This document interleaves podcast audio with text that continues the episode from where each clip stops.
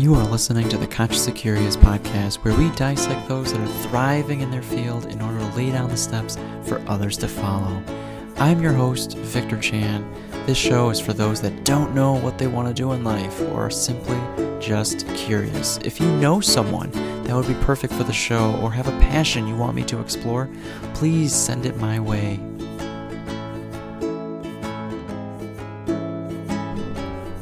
Up, guys? What a time to be alive as a craft beer consumer. In this episode, we catch up with the shy beer guy himself, Brady Potts. He has experience in the restaurant bar industry and has always had a knack for eloquently describing beers and accurately helping others find a beer that they would enjoy. He fills us in on the current state of craft beer and what it takes to be a relevant brewery these days. He's currently on the distribution side of things, but hopes to come back to the bar restaurant scene one day. Please enjoy my conversation with Brady Potts. That's right. Um, but so welcome to the show, Brady. Thank you for having me on. I Yeah. appreciate it. It, in your own words, can you describe um, your day to day and what a specialist kind of does? So, my day to day is is always uh, different. It's always the same, but it's always different. Um, you know, anybody in sales knows that your day is kind of pre-planned. Okay. Um, when you're a rep, I should say, your your day is kind of pre-planned. Oh, Well, I guess you could say in, in all sales.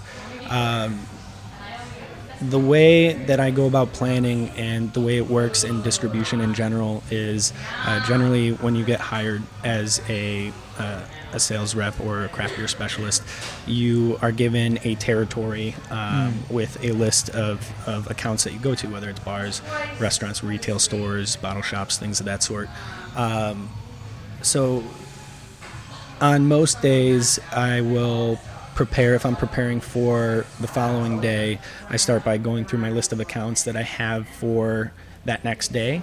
And i assess uh, based on my relationship with the buyer at said account i assess what needs to be done with them and essentially I put it in order of which account I want to visit first and, Okay. and what I plan to do with said account. Interesting. Um, so starting out, when you start this job, um, I'll take you back when I Yeah, please when, do. when I start this started this job. Um, you know, it, it's initially a struggle because you have to build these relationships. You're new to to a lot of these buyers, so um, what they what what most buyers tend to do, and one thing I've gathered is it's it's all about the uh, essentially the strength of your relationship and also for lack of a better term it's about your your ability to connect with them Sure. If that makes any sort of Yeah, sense it's just it's more than beer. and for the record I, I tend to go off the rails a lot so if i get Sure. i get off topic you can just reel me back Okay. so my day to day, I don't I don't know exactly what you're if you're looking for a specific answer, but that's generally my day to day is is laying out my plan beforehand, assessing each individual account and what I plan to do with that account, um, and that's generally it.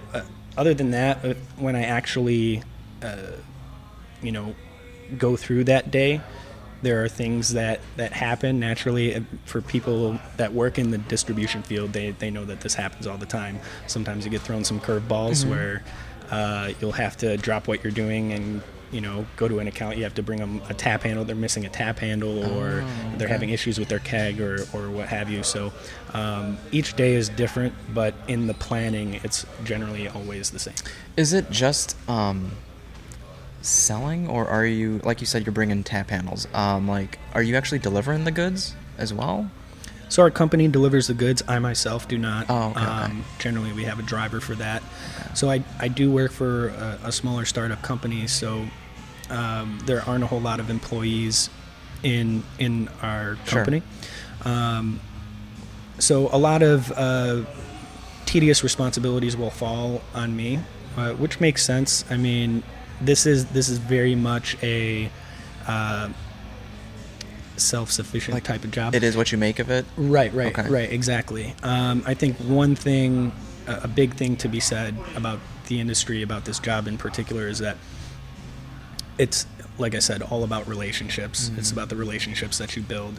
And truthfully, uh, I can say I'm actually not good at sales. Okay. I I hate. I hate being sales, salesy. Yeah, I Right. hate the concept Right. of sales. I don't. I I just believe in authenticity, and I believe in speaking about what I know, Mm. and I believe in, uh, you know, putting forth my talents to to help somebody in the best way possible. I think there's a huge stigma behind a lot of craft beer reps, and I'll, I'll go into this in a second as to why buyers think this way, but after experiencing this job for so long, I quickly realized that a lot of buyers and bars and restaurants, because of how saturated the market is, they are just tired. They're tired of seeing so many sales reps. They probably see a million of, of them a day, and they've probably had some really great sales reps and some really bad sales reps that you know really broke their trust. And, Sure. and it makes it makes it more difficult for the next guy stepping up to Okay. the plate guy or girl, I should say, because there's plenty of women that are out there rocking it too. Okay. Um, so, it the industry is is in a place right now where, uh, particularly here in Chicago, where it's it's so it's such a volatile market, and nobody really knows. I feel like, and this might just be my opinion, but nobody really knows where it's going to be in the next five to ten years because of how many brands are out there. Yeah.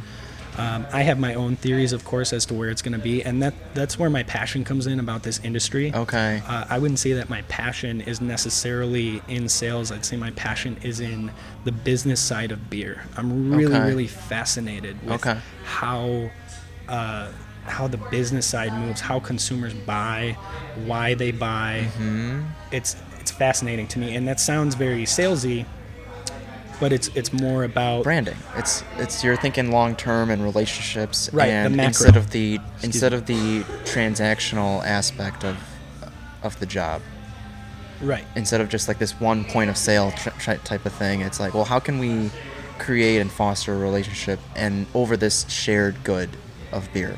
Right. Yeah. I mean, if you think about it, and and I'm quoting my friend Dan Shedler, who I actually sat in this very spot with and, and had a chat on my podcast, was um, that beer is a social connector. It has been for thousands of years, and people are going to continue to drink beer for as as long as they live. I mean, it's Right. one of the oldest commodities on the face of the earth. Um, so that being said, there is there's so much about the business side of things that um, that coincides with that, and there there's there's a lot of nuances in the industry that people don't really know about. Um, and if I had to give an example of some of those nuances, I would say, you know, a lot of people don't realize that. To your point, branding is is a huge factor. Branding and marketing are is my essentially my theory of what's going to win for a brewery, what- what's going to make a brewery win Right. in the next five to ten years. Branding and marketing, Uh, because it's not just about the liquid anymore. I mean, we're past, we're now. I don't know. I want to say ten plus years into the revolution of craft beer. Right, it's it's well established. Yeah. It's in the public eye. You know, there are so many breweries popping up. I mean, it, I don't know if you knew there are 200, roughly 240 in the state. There's about 191, roughly. Don't quote me on this in, in the metro area, somewhere Okay. around those Sure. those numbers. So it's really interesting to to see where we might be in the next couple of years. Okay. Um, so yeah. Um, what did you do before this? Like, what what type of person is meant for this job? Like, what do you think you were you were well prepared for this job? I think I was. Um, and I have a little bit of an unconventional background, and this is uh, this is not something that I condone uh, for the younger listeners listeners that you might have out there. But um, so I grew up on the south side of Chicago, which uh, anybody out there is listening is from the south side of Chicago. They know that there is a very uh, very prominent culture of, of drinking and togetherness in the South Side. So, growing up, my parents were were big beer drinkers. They were always into. I mean, they were early adapters of, of Sam Adams, even Okay. of uh, uh, Goose Island, of uh, you know Revolution, even. So growing up, I saw, I you know, obviously I was an underage kid, but I would see those in my fridge anytime Right, I, I went to go open up my fridge. I would see them, and I was just so enthralled. I was so amazed by the branding aspect of it. I said, Wow. At what age? What you were? yeah, oh, man, real young, probably probably like 10 to 15 Get out. years You old. You were already thinking about branding at that. age? Yeah, no, I was I was just so amazed by Okay.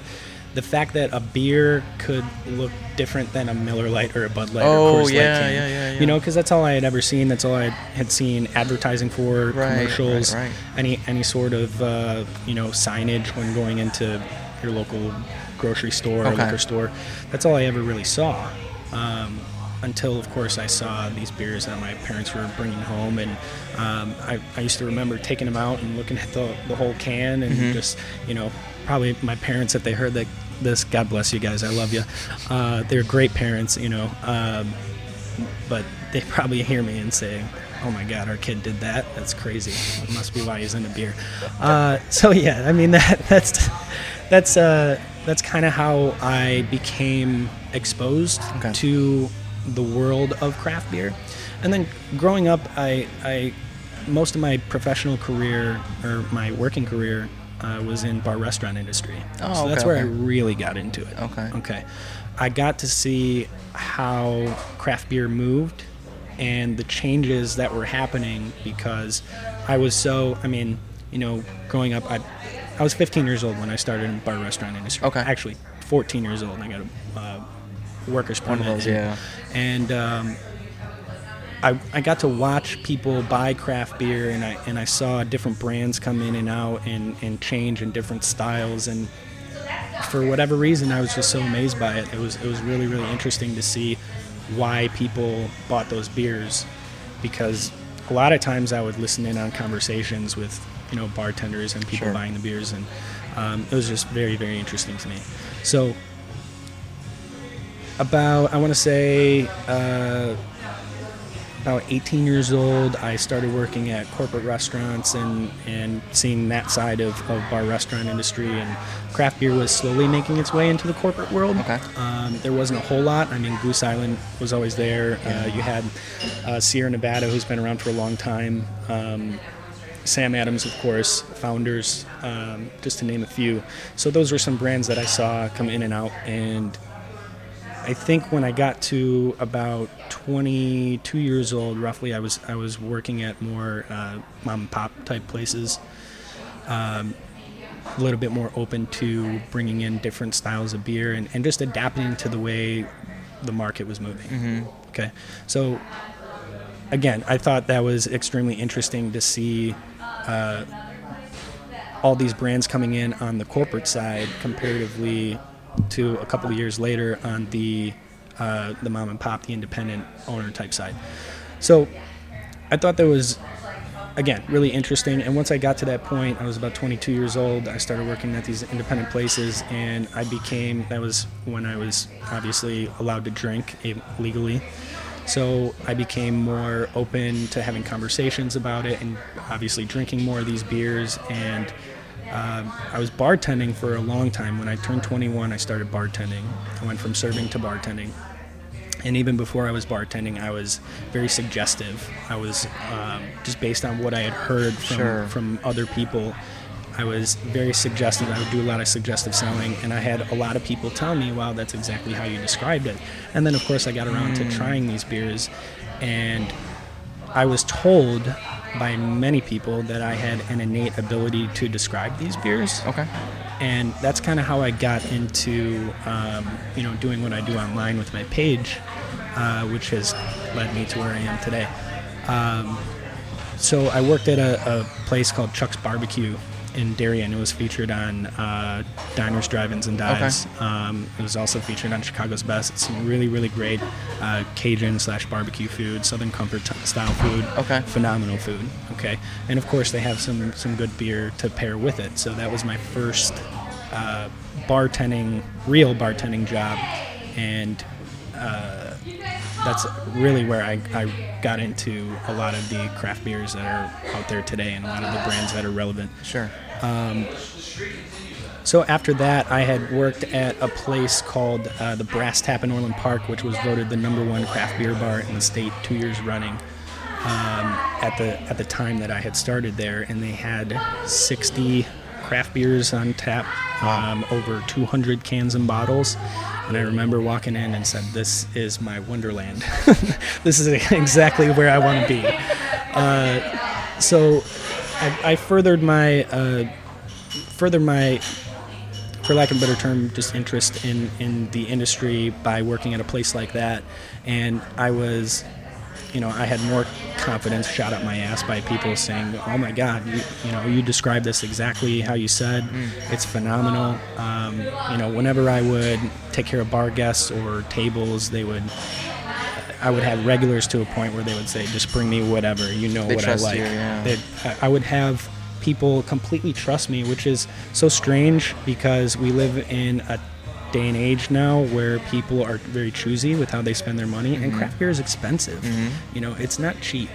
So the fact that somebody would trust me to bring them something that they like gave me a whole world of confidence that uh, caused me to start the page that I have, the Shy Beer Guy page. And uh, the reason that I started that was because of those people. So I, I started doing live reviews on a weekly basis where I would try beers for the first time, and I, I would try them live on Facebook and Instagram. And um, I loved, I always loved doing it live. I had a couple people ask me right off the bat, like, why don't you edit these videos? I said, well, because then I can't bullshit you. You know, I'm being, Yeah, you know, I'm being honest and I'm being authentic. Right. So- right. Even with, like nonverbal subtle cues, they're like, "Oh, the face he made." right, right. Yeah, I mean, those are things that that factor in. Um, but overall, that's that's kind of how I got my start. And then I was uh, approached by the company that I'm with now via my social media channels. Get They said- Really? Okay, yeah, that's cool. Um, they had said, you know, you're exactly the type of person that we want. You know your beer. Um, it seems like you're passionate about it. I said, yes, absolutely. And that's kind of how I got my start in the industry. Interesting. Yeah, because my next question was going to be like, why this position? You know, like, so did you do any research before they, after they reached out, like, about this position and what it entailed, and and did, after doing it for a couple weeks, like, did the did it meet your expectations? Um, Well, no, and then yes. So um, I didn't do any research because I knew what the job entailed. Okay. I was I was accustomed to seeing uh, reps come Sure, in and out yeah. of the bars that I had worked at, and I always, uh, you know, idly again, I'm, I'm I'm an eavesdropper when it comes to things I'm interested in. Mm-hmm. uh, it sounds terrible, but I would I would always listen in on the conversations between reps and uh, the buyer at, at my stores that I worked at, Mm. and um, I, I kind of just got it. I got it. Like I understood Okay. right away. Like Okay. what, what it took to, to do that, and it was everything that I was generally generally everything that I was already equipped with. Sure. I, th- I think the the only thing that I had to adjust to um, after starting the job uh, was just the general flow of, Right, of, right. of work because I went from you know working for somebody else to essentially kind of being my own boss. Like, Okay. On a day to day basis, it's up to me to work. You know, I, I have to be the one sending the emails. I have to be the one, you know, creating my schedule for the day. I have to be the one, you know, just doing my job. Right, Uh, there's nobody looking over my shoulder. There's nobody. Of course, I have a, a supervisor that I that I answer to and communicate with, but uh, there's there's nobody there to hold your hand. It's it's kind of Oh, wow. you know you get thrown to the wolves and you're, you're either good at it and you do it or you don't do it. Um, so what's what's the day to day like then?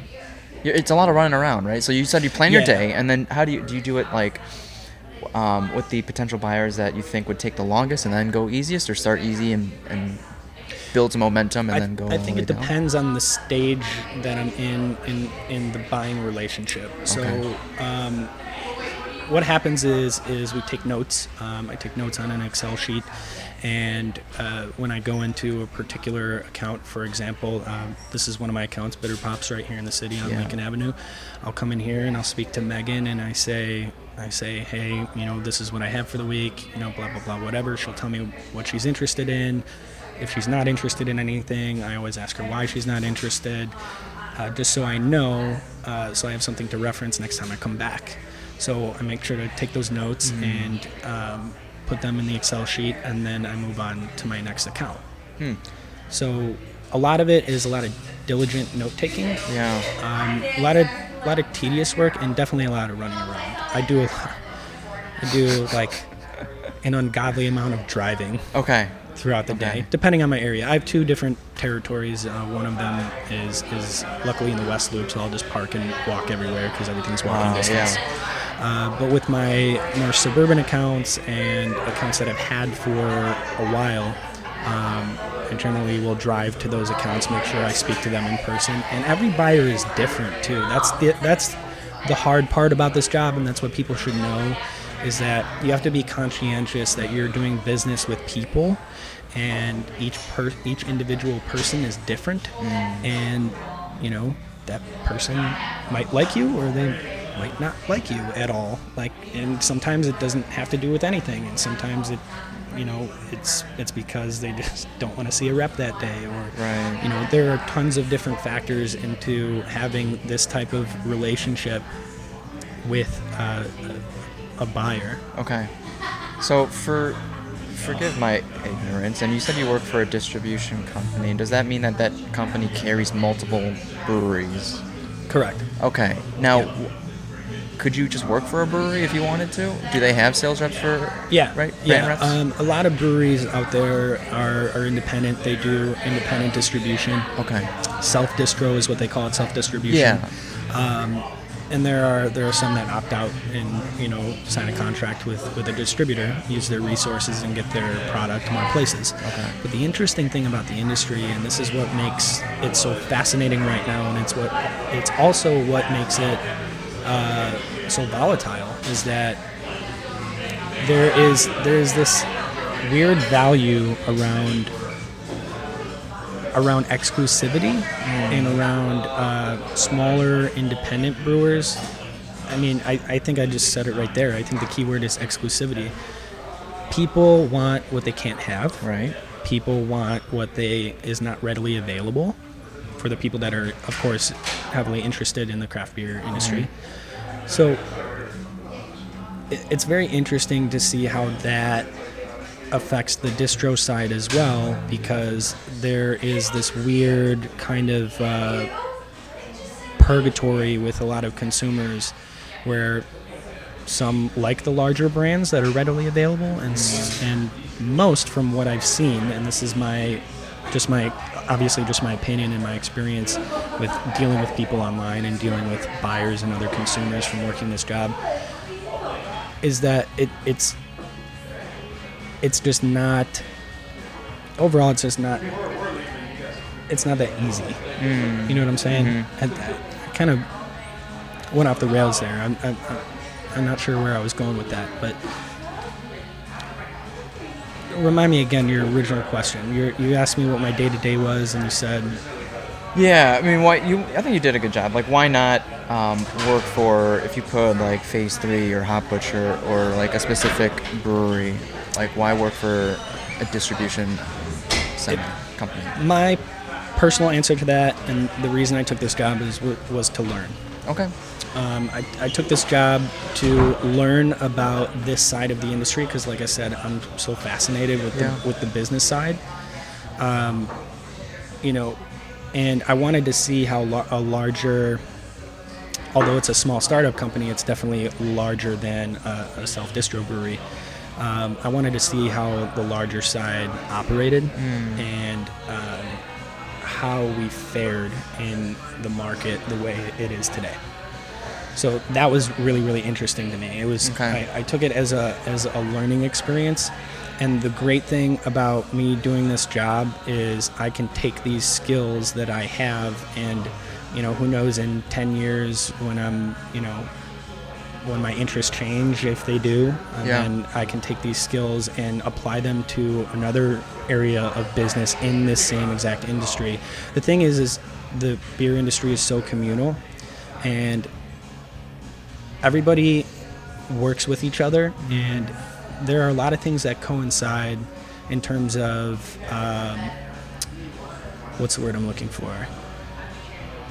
Sorry, I'm blanking right now. Oh, you're fine. You can edit this part out. Um, there are a lot of skills that coincide. So, in other words, if you if you start at one point in the craft beer industry, if you work at a bottle shop, for example, you can take that knowledge from working at the bottle shop and you can just as easily apply it what you've learned there to this type of job, Okay. and vice versa Okay, okay. because the industry is so communal and because it, there's there's a lot of value around uh, marketing. Yeah. You know, there's a, there's a lot of people in the online space in the beer community, Right, right, right. and there's a lot of information out there. Right. Um, so what's the ratio breakdown between buyers that you've built a relationship with and then new, completely new buyers? How do you mean? Do you, do you do you, do you do any cold calling or cold approaches to bottle shops or other other restaurants or liquor stores? Sure, Right. nat- naturally. Um, Okay. So w- when I started, I was I was given uh, a list of accounts to go to, and, and naturally some get weeded out because it, it's not the right fit. Okay. Or uh, they just don't want to buy, or whatever. Uh, so those are things that happen all the time. Sure. So naturally, you have to filter in some some other accounts. So you have to start that relationship over. Um, so there is, yeah, cold calling is definitely part of the job. Um, it's not it's not a fun thing to do because there you know a lot of times you get misinterpreted and you don't necessarily get all the information you want. I mean most of it when you when you're starting out if you're cold calling is just getting the information for the buyer and trying to get into contact. And and i swear that's probably my biggest pet peeve is with the job is sometimes if I call into um, a restaurant, for example, and I say, you know, is so and so available? And they say, oh no, they're not available. And I say, well, do they have an email I can reach them at, a phone number? No. Oh no, they don't. Oh, so they don't have a business card? Oh well, they do. Okay, uh, so that's what I'm looking for. What's the information on the Yeah. business card? It's very strange, uh, and it's not like that everywhere. So it's, have you it's felt just like- a tedious little. It, it, Right. Would, I, like maybe going in person is better then? Absolutely. Okay. Absolutely. I always believe in that because I like to show my face. Yeah. And, and I feel like I'm, I'm a pretty expressive person. Yeah. You know, especially when I talk about what I'm interested in. Right, of it- course. It's it's easy to tell. Yeah. You know. So when I sit down with a person, with a buyer, potential buyer, um, they can see in my face that not only do I know what I'm talking about, but I'm, I'm serious about having an authentic working relationship. Whereas if I'm just calling them, they can't really see that expression on my face. Yeah. So it, it's hard to convey that through tone of voice. You know, a lot of a lot of times you'll just get rushed off the phone, For sure. or you know, you'll How? Yeah. How have you dealt with getting no as an answer? get, how have I dealt with it? It's funny. Like, have Um, you have you become like numb to it now, or or just used to it? Yeah, I've, yeah, I've I've absolutely become used to it. Um, I wouldn't necessarily say numb because, you know, obviously most of the time I, I want to make a sale and I want to make a you Oh, know yeah, make a person happy Right, happy right. and um, I- you know I- it just comes with the territory. It comes with any sales job. You have to be able to take no. You don't take it personally.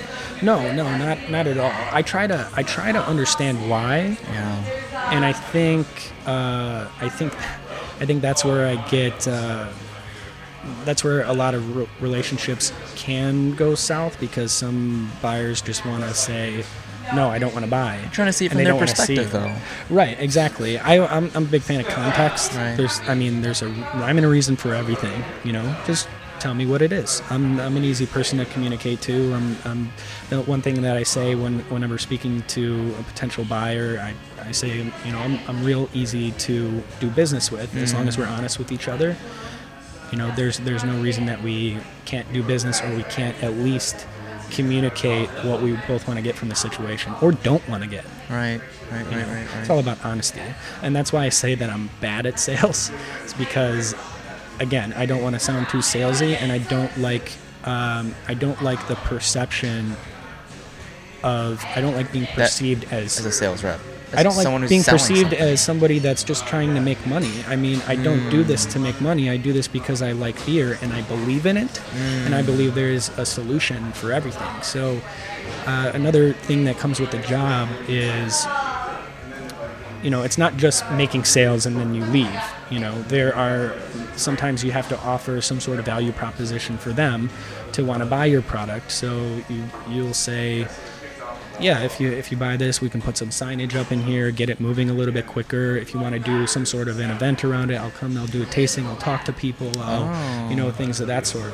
So you know there there's a lot of uh, problem solving uh, skills that are necessary for this job Sure. as well. Yeah. Um, That's cool. Changes it up.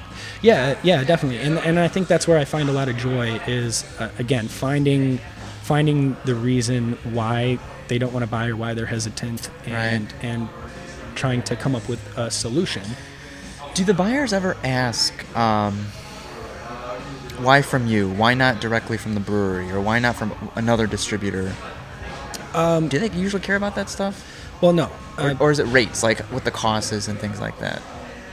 I wonder if different di- distributors have different costs to the buyers. Yeah, well, yeah, they they obviously do. Um, you know, a larger distributor will have a, a little bit Ah. more leeway Yeah, with sense. their pricing than Okay. a smaller distributor would, or a self distro brewery. Right. Because the thing about self distro is they're they're doing it themselves. Typically, usually because they don't have the funds to you know work with a distributor. They, Mm. they don't have the, the necessary equipment to to uh, keep up with that level of production of their product. Yeah. So, you know, it it's all really fascinating to me, and my mind like this is this is why I'm so passionate about it. I mean, my mind is going a million miles an hour right now. There's so many things that I want to talk about and mention. I know. but it's like it's it's it's getting all jumbled up in my head. So, your your your question was, do buyers ask Yeah.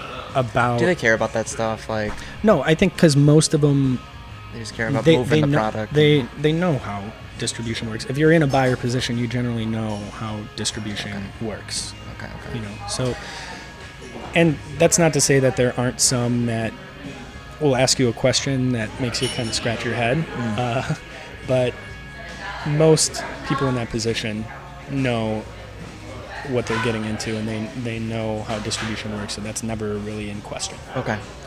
Um, er, you said earlier that you you want to believe you want to you want to sell things that you believe in that you that you back and you you would put your name on, right? Yeah.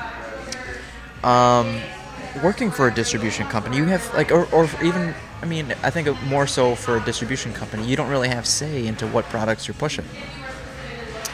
Correct. Um, well, actually, I, I'll correct myself there. I, I do offer some feedback to the company owners, and I, I Ah. think they value my feedback in terms of uh, what brands I think are good, and um, you know what what styles I, I think are good coming out of you know our breweries or you know other breweries. We're all the, the good thing is we all like beer, Right.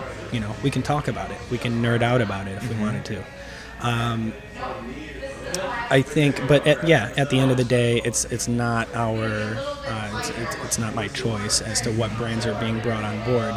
However, I have uh, gotten the green light from, you know, my company owners um, to, of course, drop a card at a, at a brewery if I think that they're worthy of, of you know, uh, Coming on. coming on board Oh, and nice. being part of our portfolio and um, I think that's where we differentiate ourselves or we like to say we differentiate ourselves from the rest of the distributors out there is that we have a natural understanding of what types of brands have what it takes to have longevity in this type of industry. Okay. That's really cool. So that's the other side of it. It's not just selling to the buyers, but it's also bringing on new clients that you want to distribute and help get their name out. yeah as well. That's and really cool. that that whole thing is a process i Okay, mean okay. it's all a process to get another brewery on board i mean you don't want to you don't want to rush them you know you want it to be on their terms you want to make sure they're they're happy because they are the the supplier they're the ones that are you know they're the ones that are making the decision to i mean it's a big business decision to to go from self distro or no distribution to working with a distributor. It's a huge business decision from a brewery owner or brewer's perspective. Okay. uh, reason being is because they have to consider um, the amount of production changes that's that has to happen, what new equipment they need to do so, Um, also, what would happen to their brand if they put it out into the into the market with all these other brands? They have to have the right pieces in place in in order for them to to do that and be successful. How? What are your thoughts on those that are self-distributing right now, and that they might, you know, give a sneak peek on social media, like, "Hey, we're about to drop this in certain liquor stores on this day." Has that bitten them in the ass, like, or has it produced so much hype that it would sell out relatively quickly?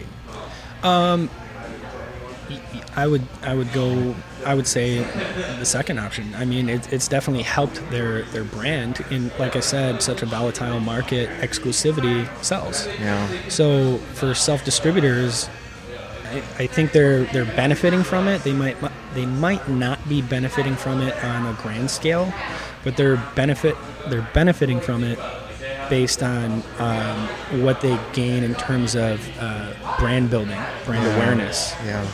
and that's what I mean. We're in a brand building world. We're in a brand given Right. world. I mean, this is it's it's all about branding. Right. I mean, that's the that's that's it. Yeah, and like when they do decide to scale up, it's hard to not get lost in the weeds.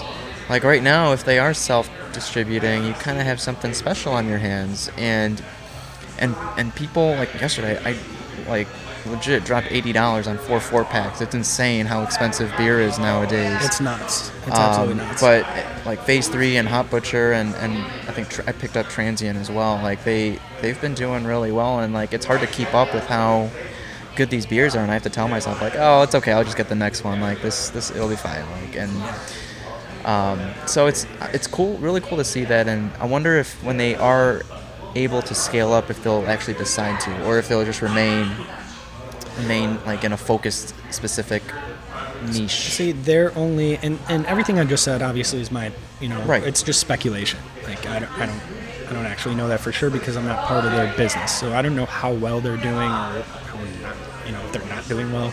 Um, based on what I perceive, um, obviously they're they're doing well because they're selling out of their product. They're building brand and awareness, and that's what you do in this this technological social media type age, this, Yeah. this era that we're living in. Um, does that mean that?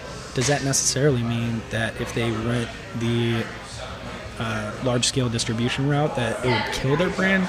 No, because if they kept up the, and again, this is my opinion, if they kept up their marketing efforts and did it um, in a way and with a speed that moves with the way the beer industry moves online, then they can continue building brand and Okay. awareness. Um, again, I think that this is a game of if you are a brewer or an owner, I think this is a game of having the right pillars in place Yeah. to ensure longevity in the industry. And I can't say it enough. Right. Branding and marketing are huge. Right. Because you can have good liquid, but if nobody knows about it, Right. what are you going to do? Or you can have, you know, moderate liquid that most people like, maybe not everybody, but you have rock star branding, you have rock star uh, marketing team or, or putting forth marketing efforts in, in a rock star way, then you will do a lot better than self distro brewery that makes phenomenal liquid that doesn't do any sort of brand building and marketing. Do you think influencers are underutilized on social media for breweries? Yes and no. Okay. Um, I would say that they are underutilized because there are a lot of influencers out there, and there's there's such a stigma around the word influencer. Even like micro influencers, it doesn't have to be like hundreds of thousands of followers. I think it, and I've, I've said this before, and I, I will say this to any brewery owner or uh, uh, brewer, is that it's, it's about the type of content that that said influencer or content creator is putting out. If they're putting out informative, uh, valuable content to the consumer, then that's who you want to invest in. If they're just posting pictures with with uh, shitty captions saying, "Tried this beer, it was good," and they get a bunch of likes on it, I mean that's that's not going to help you in the long run. Yeah. It's not. I mean, granted, they might have a lot of likes and it might get seen, but does it have a resonant effect? And that's one of those nuances in in that space, in the influencer space. Is those nuances? Are they giving the consumer something valuable? I like to say that I give something valuable when I do the live reviews because it's authentic, it's real time, and I draw comparisons to uh, price point. And obviously, I give it's it's all opinion based, but I like to draw that comparison because it's so expensive. And in my opinion, in my opinion, expectations are everything when it comes to beer. If you tell somebody that you're going to have their Mr. Planter's peanut IPA and it doesn't taste like peanuts as much as you want it to, then they're going to be super disappointed. But if I jump on live and I say, "Oh, it tastes it tastes like peanuts, but it's a moderate moderate amount of peanuts with a slight bit of earthiness, slight bit of saltiness at the end, but you still get that IPA bitterness, you know, what have you, whatever I, you know, whatever I come up with." Um, then that's going to be more resonant for that person because they know what to expect before making the purchase decision Right, right, right, right. and that's a big deal. Do how many eyes are on the app Untappd? And, Oh, are, a- and are there ton. influencers on Untappd that breweries can market? Like, do you think that's a smarter move to tap that those influencers rather than Instagram? Um, no, because it's it's not very modern. The app is not very modern, Oh. and I actually spoke with a um, an associate, uh, somebody that works in, in the office of Untappd, who said that they're working on like an influencer program. Um, but I don't think I haven't seen a whole lot of, of influencers on there because there's not a whole lot of room for variated content. It's it's a picture just only reviews, yeah. picture only review only Right. platform, and it's it's meant for the masses. Um, I myself don't use it a whole lot because a I, I remember every beer that I drink. I don't. So that's my log. yeah, that's a log for a lot of people, and that makes Right, sense. I, I can remember if I've had it or not. I can't tell you what I thought about it. okay. So that's what it's probably good for to remember what you thought about it. But I, I don't think that there's any value from a, from a brewer owner's perspective because there's not a whole lot of room for variated content. Sure, sure. All you get is, is pictures and a couple word reviews. Okay, I got you. I got you. Um, within your circle of um, other craft beer specialists, how many? Like, what's the average turnover rate for a specialist? Um, Are there people that are making careers out of it? yeah, yeah. Um, I've seen and met some people that have been doing this for a long time. And I've seen and met some people that have been doing this for you know a moderate amount of time. Are they loving five, it? Though? Six Those long, long timers, Um, uh, or is it just the job? the those people that I that I speak to, and it varies. Uh, it, it varies, I should say. It, I, I think it depends. Um, I think a lot of them are disgruntled or just tired. I mean, because it's sales. It's sales. You get burnt.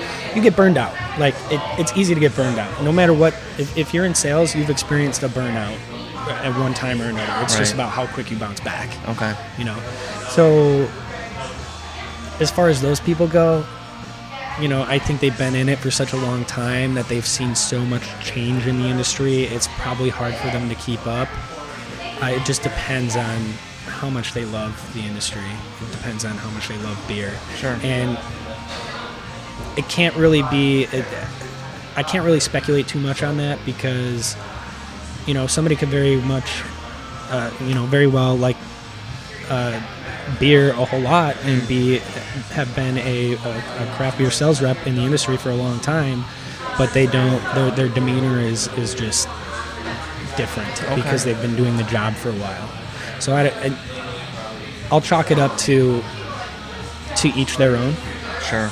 every individual is different. Um, just depends on how passionate they are, how excited they are, if they believe there is opportunity. And I think that's a big thing too, is, is believing the opportunity, seeing the opportunity uh, while doing this job.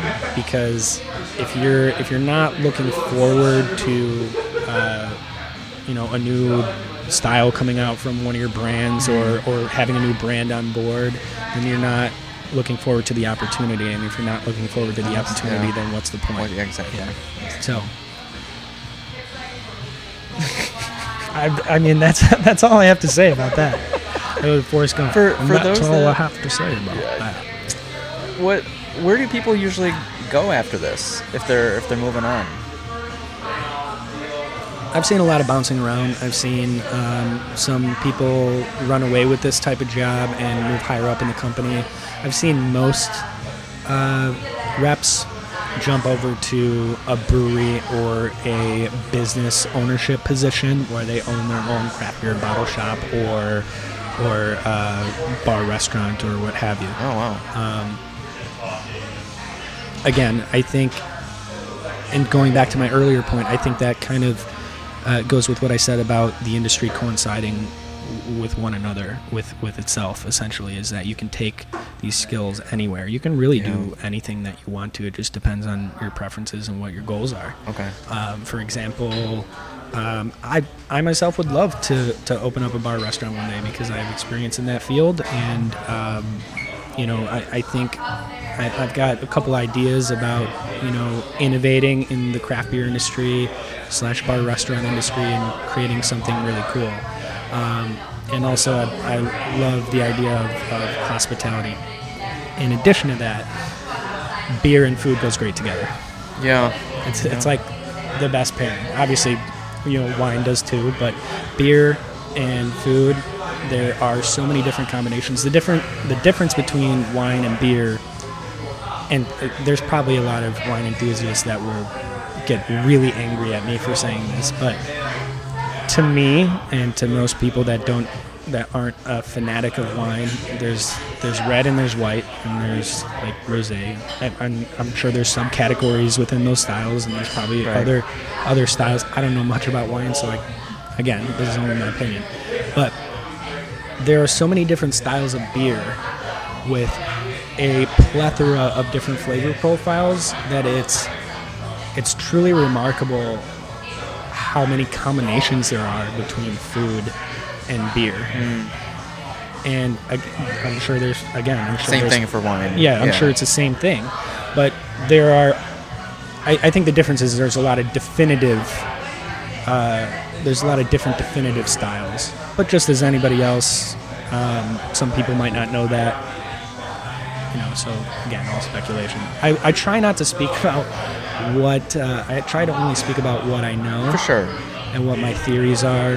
Um, but I don't want to take. I don't want anybody to take it as law because the, this industry is ever changing. And but I, I mean, undoubtedly, beer and food go great together. Right, right, right. Um, for those that want to get into the beer scene um, professionally, this is, I would say, from what I've gathered in this interview, like this is a good entry. Is it an entry level level position to get into and get your feet wet in the industry, Um, or or do you need some know-how before you get in? I, I'd say you ha- you have to have some skills. Okay. You, you'd have to know what you're talking about. Um, if, if if you don't know about beer, you better have some rock star salesman skills. Um, I think a good entry level position would be at a bottle shop or craft beer bar. Okay. Um, that would be the best way to start. So you can familiarize yourself with the different brands out there. You can try things when you work at a at a place like that. You can try things and try them for free, and not have to you know unload your wallet. Um, with this job, you have to have an understanding of uh, the way. You definitely have to have an understanding of the way uh, the business of bars and restaurants and uh, retail shops work. Okay. Okay. Um, you also, you know, obviously should have at least some sort of beer knowledge. Yeah. You know, uh, general styles. Um, most most companies will require uh, a Cicerone certification. Oh, what is that? Cicerone. Cicerone is is the um, it's like the certification that you can get for Oh, beer knowledge. There's a couple different levels. You know, the the level one is what most people are required to have if they have this type of job, Oh. which is um, a certified beer server is what they call it, and then you go all the way up to basically like a master or advanced. Advanced, I think, is the I think that's the Okay. um, fourth level. Okay. And through this job now, though, you've probably met some very interesting people in, in addition to the buyers. Yes. right? So have you? I mean, I'm not thinking. I'm thinking of like brewers. right? So over time, I'm sure these brewers want to make their own name for themselves, and they want to branch out and things like that. And I mean, the, the one thing that one person that comes to mind is Sean from Phase Three. Um, someone like that, do you think like maybe five, ten years down the line, and I think you, you the answer is yes for you, um, to approach you and partner up and, and kind of open up your own kind of tap room in a way, but and you'll handle like the business side of it, and they'll handle like maybe the the brewing side of it. You know? Okay. Is that is it kind of ideal for you, like later down the line? Um, I- I mean, that would be cool. I I think uh, again, I think there are so many there are so many options with this industry, uh, particularly with me. I, I, I again, I'm I'm, a, I'm an optimist. I'm, I'm a big believer in opportunity, and this industry has so much opportunity if you understand how it works and what it takes to win. Um, so I. Uh, Ideally, that would be cool. Yeah, I think that would be cool. But I think You're not I holding would- your breath though. yeah, right. Yeah. I I think I would like to to see something like that. I, I would like to see it out myself um, because that's that's a lot of what brewers do. Brewing brewing is hard work. Yeah. It's like really, it's like labor. It's like hard. I mean, you have to clean the tanks. You've got to, I, and there's so much cleaning involved in that job. It's kind of ludicrous, um, and it's and it's like heavy lifting and it's hard work. It's labor work. You know, it's not all fun and games and like, yeah, you get to sell your brand and your beer size. Right, okay. You have a brewery, cool, woohoo. But Right, right. it's it's tough work. So taking that same, you know, that same mentality, I, I, I want to take that same mentality to me opening up my own potential bar restaurant slash Oh, bottle okay, shop. okay. Okay, because there are a lot of hardworking people in this industry, Yeah. and the people that are doing well and have created great brands or, uh, you know, a great business. Those are hardworking people, and I respect that a lot. Mm-hmm. So I want to pay homage to that by, you know, doing my part as well. I, like I don't want any shortcuts. You know, somebody came up to me and said, you know, we should do this, you know, yada yada, whatever. Um, I'll I'll provide the funding. You know, that would be cool, and nobody really knows what they would do in that situation until they're in it. But ideally, I, w- I would like to work for that myself because I, again, I just respect the industry so much and how hard those that have Yeah, no, I, I don't. I wasn't saying that like anything was handed to you, but um, you would just obviously have like a 50-50 buy-in into it, and I'm I'm sure there's gonna be more than two people in it, but I'm just um because I know that you're you're more interested in the branding and the business side, so like I think that'd be a dynamic duo, like like you Yeah, know? Yeah, I definitely think so. I, as far as opening up my own brewery, um, Okay. I, I don't, I kind of don't want to go that route. okay, um, and I've been pretty adamant about that. Um, with you know choosing, you know a, a, a job as well. You know from from job to job. I, I like seeing and experiencing all different brands because that's okay. what. I mean, that's just what I love about the Right, industry. right, right, Um, right. So if I can find myself to one brand, then my whole life becomes that brand, and it's not like I I can't try other brands or you know what have you. I I'm just worried about what uh, you know, and this is a very rare occasion where I worry about what people think, but I worry about um, people getting the wrong impression of me. For example, when when I do live reviews, because I'm going to do those for the rest of my life. Yeah. I love, I love doing that. I love. I mean, I drink beer on a daily basis. I love trying all different styles and brands, and that's that's what I love. So I don't. Basically, I, I'm eliminating that brand from uh, the possibility of me ever reviewing their beer, and I don't really like that. So I try to, I try to be uh, what, inclusive. or- no, what's the word I'm looking for? Like a facilitator for all brands to Interesting, um, okay. showcase their product. Yes. So I think a bar, restaurant slash bottle shop would be the best way for me to exhibit. That What what neighborhood? You said Southside. What neighborhood in the Southside? Um, I currently live in Oak Lawn. I grew up Oh, okay. in um, in a town called Ashburn. Uh, it's technically Chicago. It's not too far from from Oak Lawn. Um, so, for, for example, How um, often you go to Hailstorm? actually, it's been a while since I've been there. Um, I, I'd say my frequenter is my frequenting brewery is my backyard breweries. It's uh, Open Outcry on 109th and Western, Okay. and Horse Thief Hollow Okay. on 105th and Western. So Open Outcry opened up uh, in 2017. Shout out to John Brand. John Brand is one of the best business owners that I know. Period. He's a phenomenal guy. Uh, works really hard. He, he understands what it takes to to win. You know, he's got a great social media presence. He's doing innovative things there.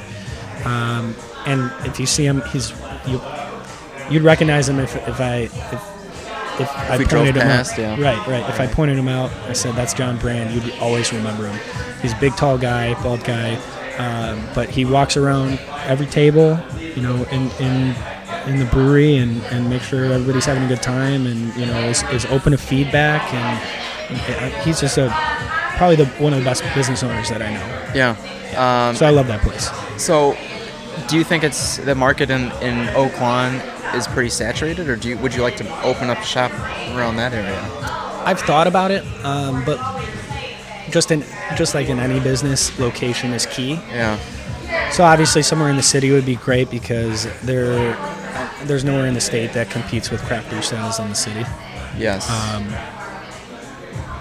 So ideally, the city would be a, the best place for me. If I if I couldn't pick anywhere in the city, um, or even close to the city, then I think Oak Lawn would be a good option. And I thought about it before because there aren't a whole lot of places in the area that uh, that are open that have you know a craft beer element to them. Um, I mean, you've got Deja Brew, which is a, a great bar restaurant. They've got a ton of tap handles. Um, you've got a local Binny's right down the street, so that would be competition.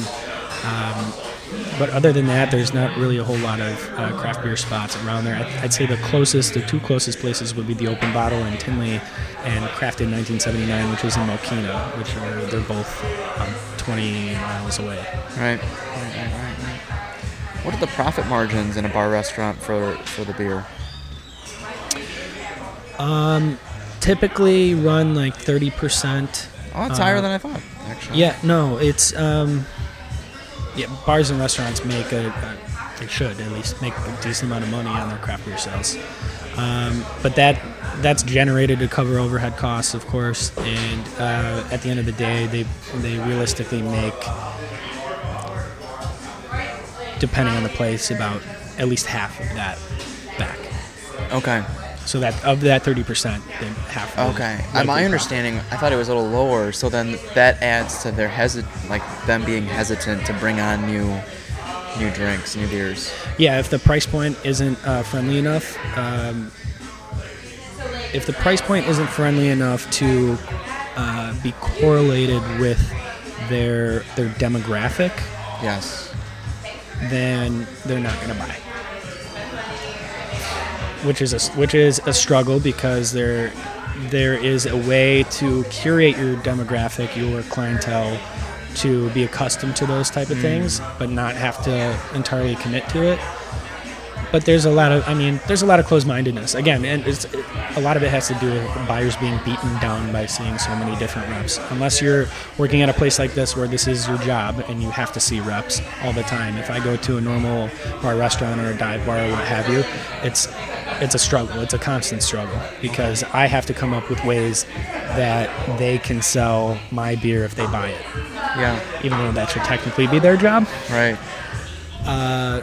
Right. It makes yeah. it makes sense though at the same time because I don't I don't I don't ever want to put somebody in a in a bad situation. And again, that's why I say that I suck at sales because But I think long term that'll pay that'll pay off for you. I I think so respect too. your honesty. I think so too. Um, I'm again, I'm a big believer in relationships. I want to give people what they want, but I want to I want to give it to them in a realistic fashion. So, in other words, I know when somebody is is just trying to get something out of me. Um, and I also know when when somebody just they gen- genuinely need a little bit of help. Oh, okay. So I think striking that balance is also very important for this job because you just have to you have to understand who you're talking to. Again, and that goes back to my earlier point, which is you're dealing with people. Each individual person is different. You kind of have to feel them out, and that's with any sales guy. So, uh, it, it it's cool. I, I like that about sales. Um, I also dislike it about sales. It's it's very much a, a love hate relationship, and that's not a bad thing.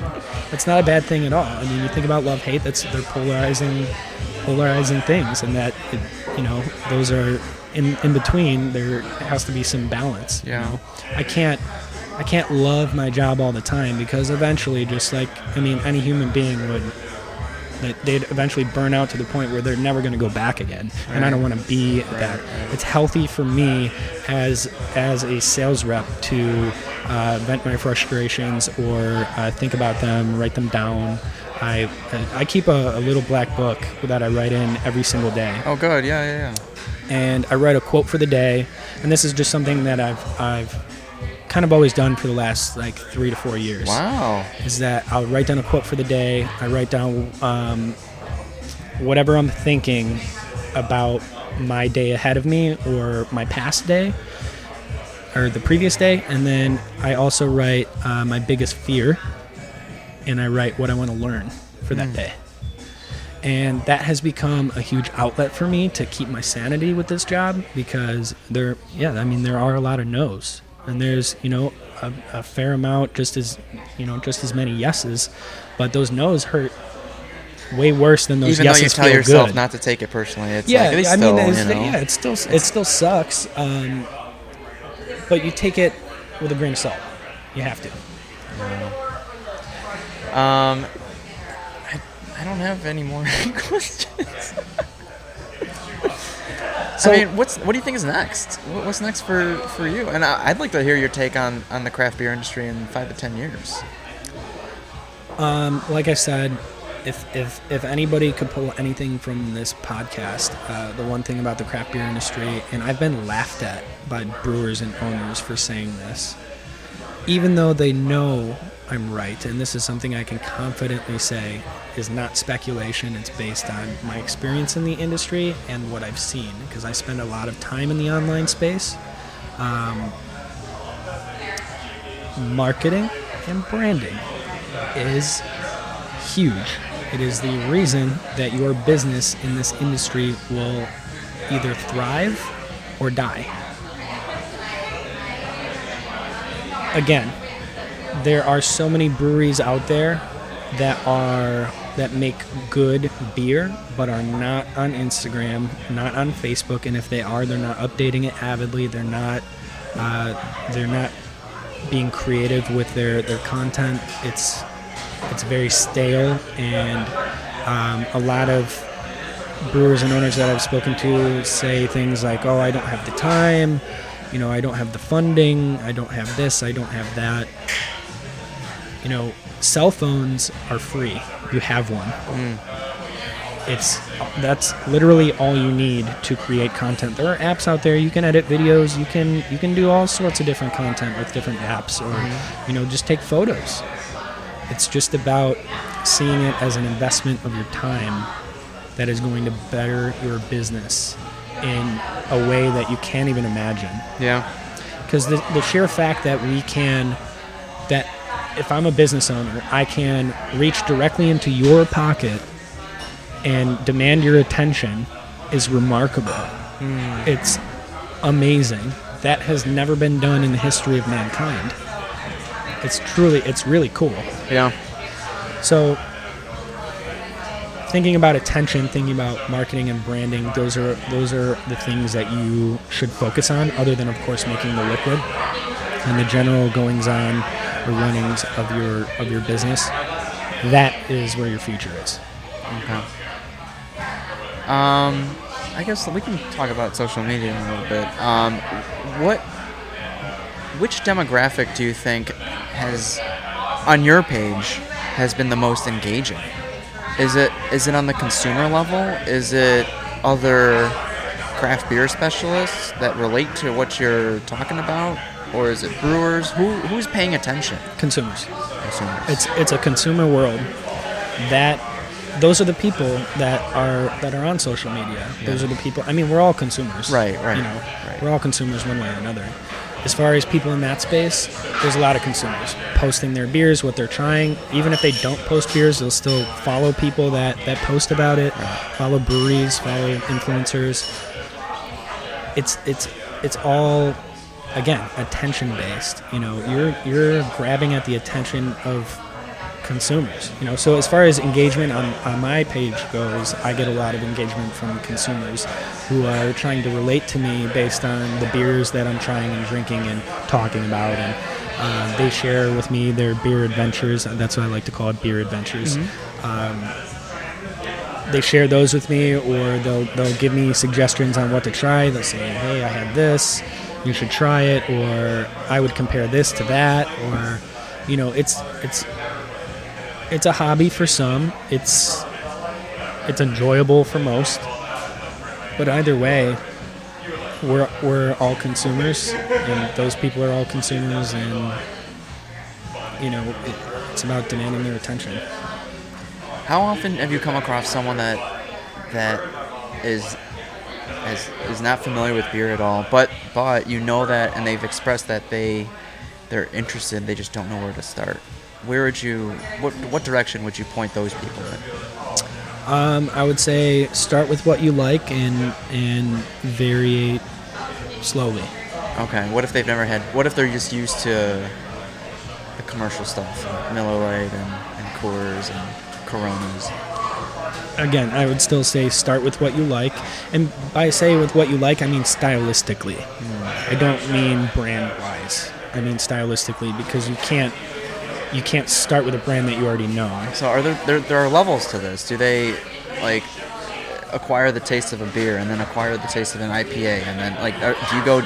You, is it is There's it a, a- turnoff to go straight into like the double dry hop or the triple dry hop like IPA? And, No, not if they like it. I mean, like to, to each their own, like I said. Yeah. But most people, the way they start, and I've started this way as well, and, and a lot of experienced beer drinkers can agree with this, is there there is uh, the spectrum of craft beer life, is what I like to call it.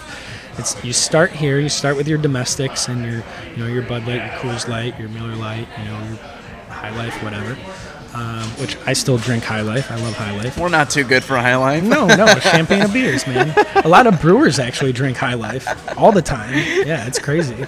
It's cheap and it's you know it's light, it's easy.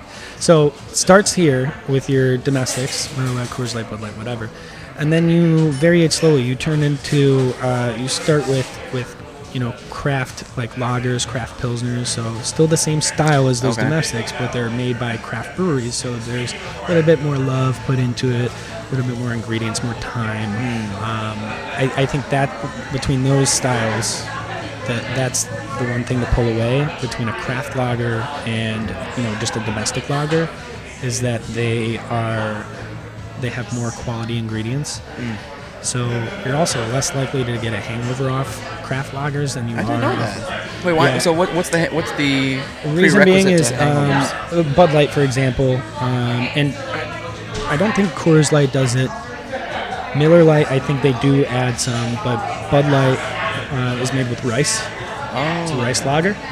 So um, there's something, there's an active ingredient in rice when it's fermented in the beer. From my understanding, is that um, it, it just gives people a hangover. Oh, no you way, I didn't know that, okay. Scientifically, I can't break it down for Right, you. but right, It's just right, a, a, something that I've learned.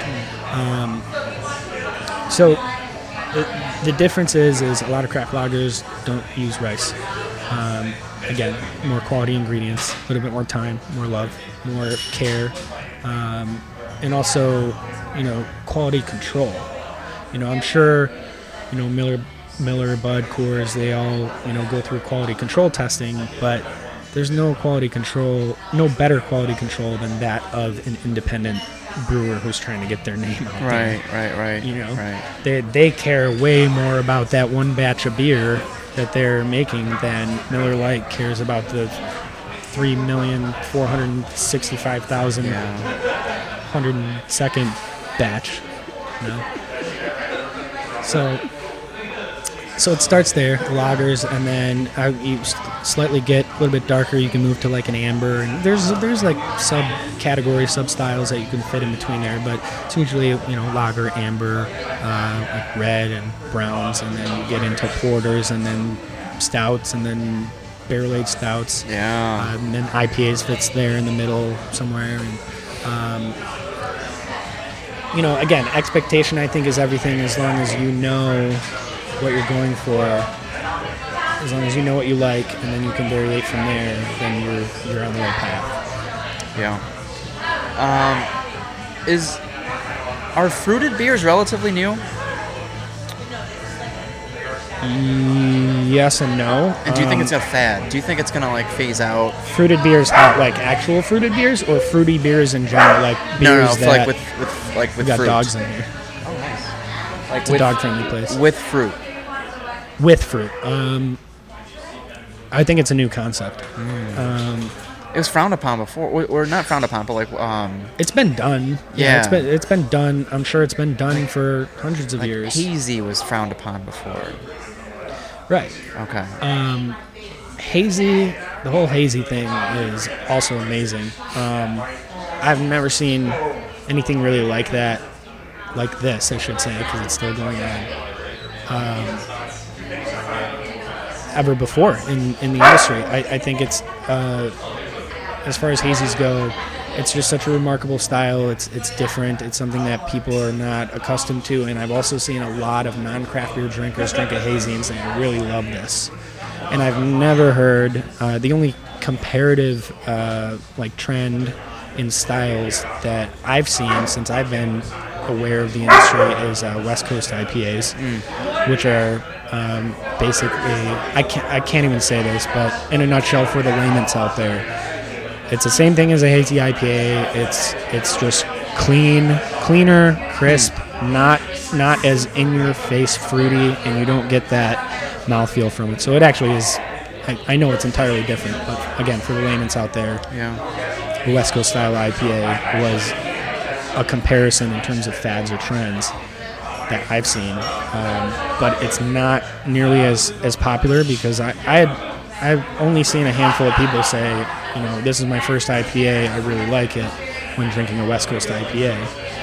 Probably only a handful of people I've ever seen say that or heard say that. But with hazy IPAs, I've seen plenty of people, and I've given my friends who don't drink craft beer, hey, why don't you try out this this IPA? Oh no no no, I don't I don't like IPAs. Okay, well, well why don't you try this one? This is different. Say okay, and they try it. This is amazing. Oh my god, I didn't know IPAs were like this. Yeah, so I mean that the whole hazy thing is is amazing, and there's a, again a lot of stigma around that too Right. The stigma with hazies is there are there was a lot of brewers that fought it for Oh. for the last like I would say about two years ago, coming up on three years ago, there was a lot of brewers that that initially were fighting that trend because it was seen as a lazy way of brewing because it's an unfiltered beer. Hmm. But in reality, in order to achieve the, the necessary profiles to execute this beer the right way, it's difficult. It's it's known now. There's a lot of brewers out there now that understand the concept of, of biotransformation, which is what gives it the, the hazy color with the mouthfeel and the flavor profiles that you're looking for. Um, but previously, there was a lot of shitty hazy IPAs out there, and there were uh, very few really good ones. So a lot of brewers were upset or pissed. you know, granted, I think that's part of the industry. There's a lot of brewers out there that have been doing this for years 20 years, 30 years, 15 years, whatever. Um, and just as any other human being, they're resistant to change. Yeah. Yeah. So I've seen a, I've seen a lot of people in this industry that are resistant to change, and I what I would say to those people is tough shit. Right. It's know- gonna it's gonna change without you. Adapt or die. I mean, consumers have spoken. They enjoy this style. And just to put things in perspective for you, uh, in 20, I want to say 2017, might have been 2016, Sierra Nevada, New Belgium, Sam Adams, all big brands that we know. They made more money, more revenue in their hazy IPA sales Oh. in the first quarter of that year than all other IPAs for the entire previous year. I didn't know they had hazies. Yeah, they do have some hazy series, and I those are those are mass-produced hazies, so they're you know uh, slightly different in my opinion than some more independent brewers. I think independent is definitely the way to go with that style, but it just goes to show how consumers are adapting to this style and, and the demand for it overall. Yeah. Where can people find you and listen to you? Yeah, um, you can find me at uh, on Instagram, Facebook, Spotify, YouTube, uh, SoundCloud, uh, the works. I am busy working every day doing this craft beer sales job, so it's kind of impeded my ability to create as much content as I like. But I'm sitting on a ton, and I'm strategically placing it throughout the year. And I'm working on, on ramping up my, my content production again. But you can find me on those platforms at uh, Chi Beer Guy. It's C H I is in Chicago, Beer Guy. Um, chi underscore beer underscore guy on most platforms. Otherwise, just chi space beer space guy. Mhm. Okay, cool. Well, it was a pleasure, Brady. Um, Yeah, thank you so much. Yeah. Um, so, guys, thanks for tuning in. Stay curious. Aloha. I'll see you in the next episode.